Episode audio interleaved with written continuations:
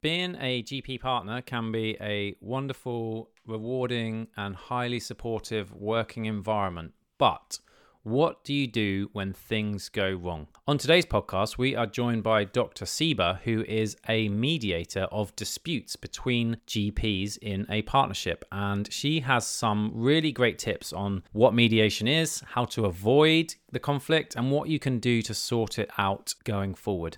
And Dr. Sieber is also presenting on the Medics Money New to GP Partnership course, which is our course for new and established partners, whether they be GPs, pharmacists, advanced nurse practitioners, practice managers. And if you want to join the next cohort of our course, go to medicsmoney.co.uk forward slash GP course.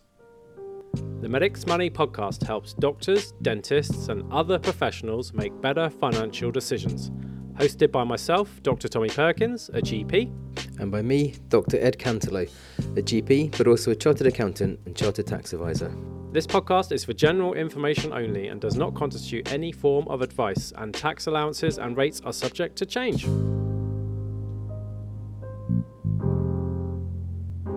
On today's podcast, we are joined by Dr. Claire Sieber. Hi, Claire.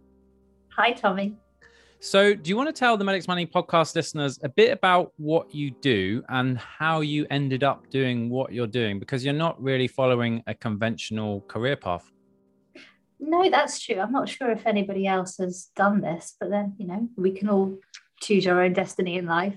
So I'm a GP first and foremost. I work down in West Sussex and I locum and I do sort of, I don't know, six sessions a week or so of that. And I've always been slightly interested in medical politics, probably since a registrar. And not long after qualifying and, and relocating down to West Sussex, I started getting involved with the LMC and became a medical director at Surrey and Sussex LMCs. And of course, the LMC, as most of your listeners will know, the local medical committee, it has a big role in supporting and guiding and advising GPs and their practices. And a lot of that work that seemed to be coming my way was helping out practices who had some sort of conflict. And that's where I decided that actually I quite liked helping practices who were in conflict, which sounds a bit perverse in a way, but I enjoyed it. So I then went off and did a law degree and then got myself accredited as a mediator. And for the last couple of years now, I've also been working as a mediator specifically for disputes so by that, I just mean conflicts that GPs and practices get themselves into. And I do a little bit of teaching and training about conflict resolution as well. So that's me in a nutshell. Wow. I mean, that is a really impressive career path that you've shaped yourself. I really admire people that do that and follow what presumably turned into your passions. Mm-hmm. And you're also coming, I'm glad you mentioned it because, you know, partnerships can get into disputes. It's not inevitable, but it does happen. And that's why we're really excited to have you teaching on the Medics Money New to GP Partnership course. I'm really looking forward to that. I think you're due to give birth before that happens. So exciting times. So, for those that don't know, what does a mediator do?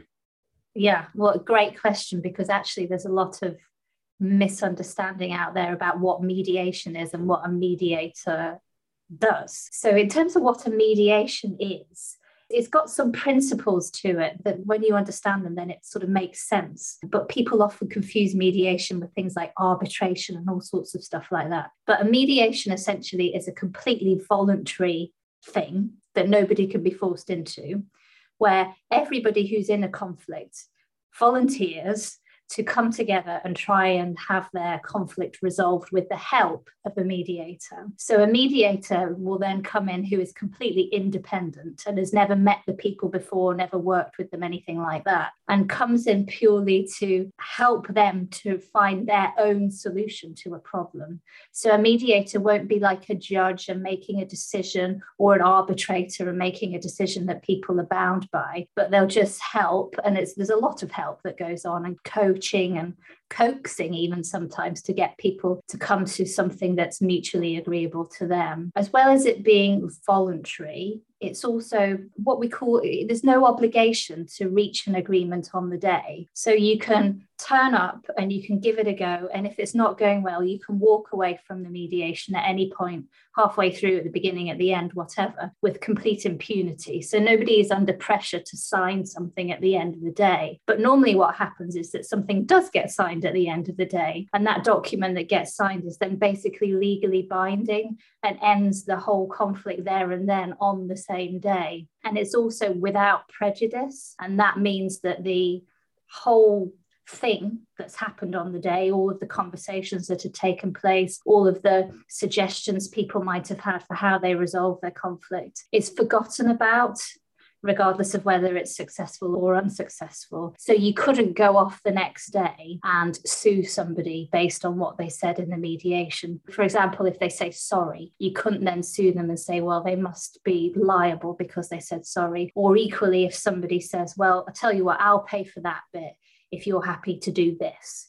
You couldn't then end the mediation the next day, go to your lawyer and say, We're going to sue them for that particular piece of money because they suggested that they could pay for that. So it's a protected, sort of safe, confidential space where you might as well just give things a go, knowing that you can't make things any worse for yourself legally and that you can just walk away at any time if it's not going well. So, other than the time involved in participating in it and the cost of it, there's really nothing else to lose from it. Yeah, sounds like you know a great potentially a great solution, and as you say, nothing to lose basically, which is always good. So you know you've obviously mediated on loads of disputes and we're going to get really into the details of this when you come on our course but for the benefit of our podcast listeners could you just give us a high level overview of the type of disputes that GP partnerships get into? Yes, of course. So, by far the most common type of dispute conflict is the partnership dispute. So, when the partners are in conflict between themselves about some sort of partnership matter. And most commonly, that tends to be about the retirement of a partner. And by retirement, I just mean them leaving the practice as a partner. I don't mean them, you know, retiring clinically because they've reached a certain age. I just mean them leaving the practice. So, sometimes that's because somebody wants to leave and they can't leave or they can't leave yet, or maybe somebody wants to stay, but everybody else wants them to leave, but there's no mechanism to make that person leave. Or maybe actually everybody's agreed that somebody is going to leave, but then there's a conflict about how they're going to be bought out, how much their share of the premises is, something like that. So that's by far the most common type of partnership dispute. Probably after that, I see disputes between partners about money, about premises issues, leases, property valuations. There's a little bit of NHS England and GMC level stuff that gets thrown in that can make partnerships difficult, and also a bit of divorce, even a bit of crime, some adultery. You know, I've seen it all in terms of disputes within a partnership. But then GP partnerships can also get into other types of disputes. So, PCN disputes are a bit of a thing at the moment. And sometimes all of the practices in the PCN don't see eye to eye. And sometimes that can result in a practice wanting to leave the PCN or maybe a practice wanting to join another PCN, and then that causes a dispute that, of course, still affects a GP partnership because they're part of the PCN. Sometimes a PCN dispute will be about money and how that's been the earnings from whatever bit of the PCN DES are split up, or maybe about the resources that come down through the PCN DES through the ARRS are divided between practices. And then the other type of dispute that partnerships will be involved in is because, of course, they're also employers. So they will get into some disputes with their employees, particularly salary GPs, sometimes about the contract, commonly about what happens when there's some parental leave or pay issue, or there might be a dispute between two employees in a practice, which then, of course, still affects the partnership because the partnership are the employers and they need to sort out this mess that's gone on between their two employees. So there's all sorts of types of disputes that partnerships can get involved in. Yeah, a scary array of things that can go wrong there. Don't panic, GP partners. It doesn't happen that often. Certainly not in my experience. Claire's experience might be different. So imagine you've got one of your GP partner and you've got one of these problems that you just mentioned. How does it work? What's the process? What do they do? Phone you up and then where do we go from there? Yeah, so my first suggestion would be not to phone me up first, to have a go at sorting it out yourself, probably with the help of the local medical committee. Of course, you pay your levy to the LMC already, so they will be able to offer you some sort of support and advice. And it does vary a little bit depending on which LMC area you're in. Some LMCs even offer a sort of full mediation service. Others might just come in and support each individual or party in the disputes with some you know ad- advice and pragmatic support but the minimum that I've seen LMCs do would be to go in and support the practice as a whole and just give a bit of pragmatic advice and say, maybe this is where you need to look to, maybe these are some solutions to help you. Because they've seen it all happen before and they know what the solutions that work will be. They know how the CCG work and what the CCG will let you get away with and not get away with. So I definitely recommend getting some support from the LMC, and you can never really get that too early to be honest. If you have a dispute between your employees or a dispute that you're in with your employee yourself, then that's obviously something that you can't really get involved in yourself because you're conflicted one way or the other, either because you're in it or you're the employer. So that's something that you should do a sort of barge pole and get some HR specialist to help you out with. And if you've tried yourself to resolve a dispute and you haven't got anywhere and it's one that safely you could try and resolve yourself, then coming to a mediator and having a chat would be a next sensible step. And I'm happy to provide sort of free, no obligation, confidential, friendly chats just to see where people are at and give them some advice about how how they can try and resolve their issues. Yeah, no, that's that's really kind. So you've done the LMC, they couldn't help or you couldn't resolve it. Then it gets to the point where you become involved. What happens next? Do you all sit down in a room and thrash it out, or what's what happens next?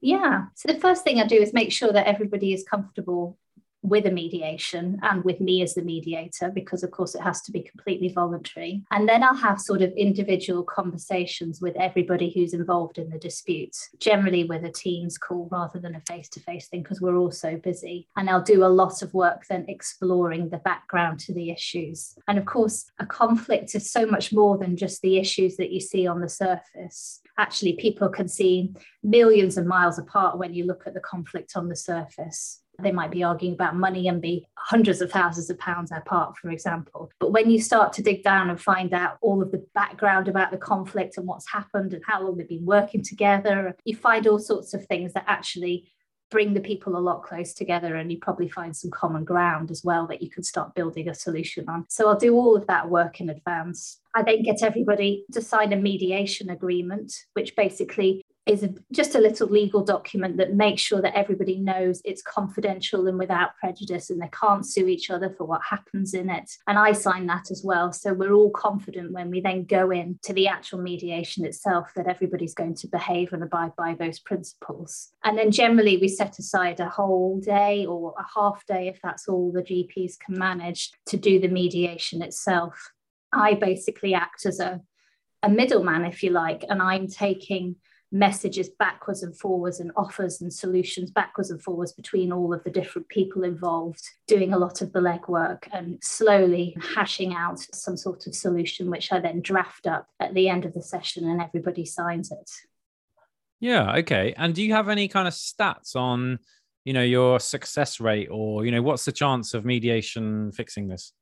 Yeah, so I think overall mediation as a whole is over 90% effective in terms of getting a settlement agreement at the end of it. But actually, there's many more markers to show that it's effective rather than just getting a settlement agreement. Because you want a settlement agreement to actually resolve the whole issue completely and be something that's workable and something that the CCG will agree on. So some mediators might have actually got an agreement, but actually it's a bit of a chocolate teapot. But nonetheless, I would say well over 90% of mine settle either on the day or soon thereafter or at a further mediation session that people then have.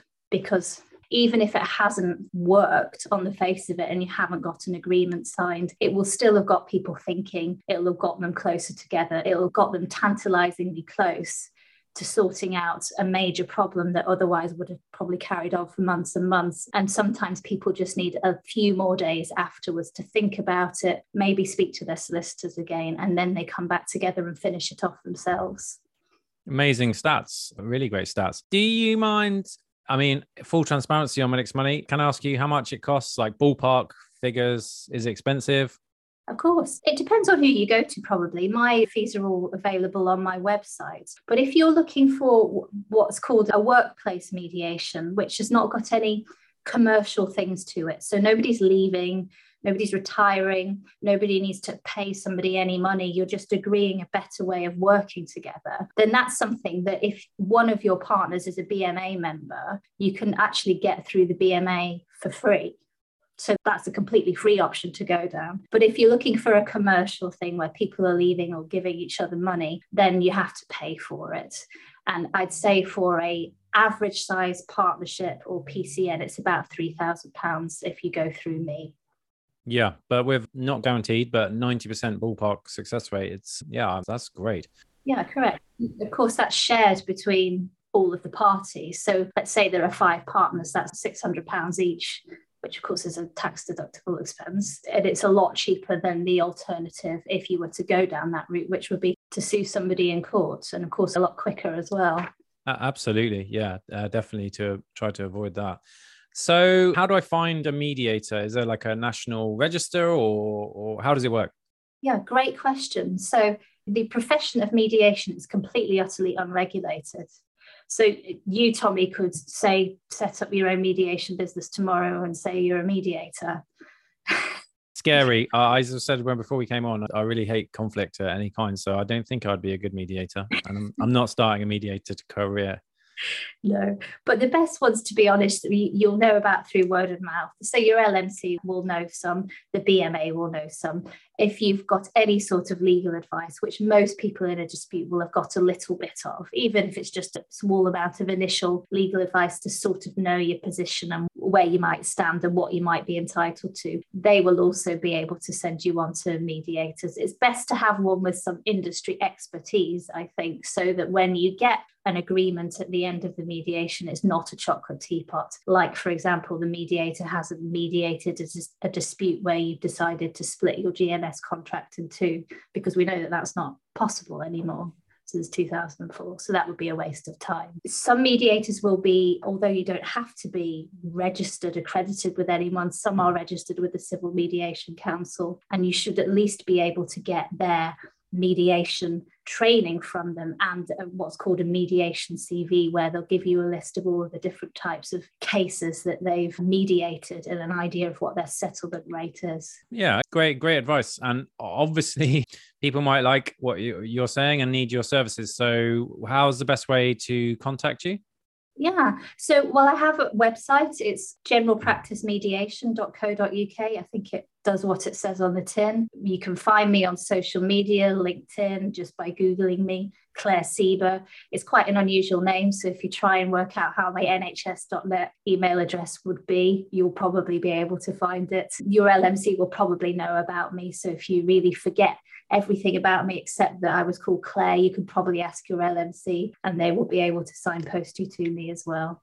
I'll pop your link in the description, the show notes below as well, so that anybody can contact you. Brilliant. That was a great summary. I'm really looking forward to having you on the Medics Money Partnership course to go into more detail. I've seen the slides and it's really good practical advice on how to avoid needing you in the first place, but then also you know how, how to utilize you so i'm really looking forward to that and i'm really excited for your pregnancy and next time i see you we'll be on the course and uh, hopefully you'll have a sleeping baby in the background hopefully and hopefully it'll be a bit slimmer. But uh, i think that's the advantage. We were talking about this uh, before we came on air. You know our course is completely virtual and it is a great advantage to it because lots of people have their children uh, you know around during the course including myself. So yeah i'm really excited. I hope that everything goes well and i can't wait to catch up with you in september. Thank you tommy. Thanks for having me. Thanks so much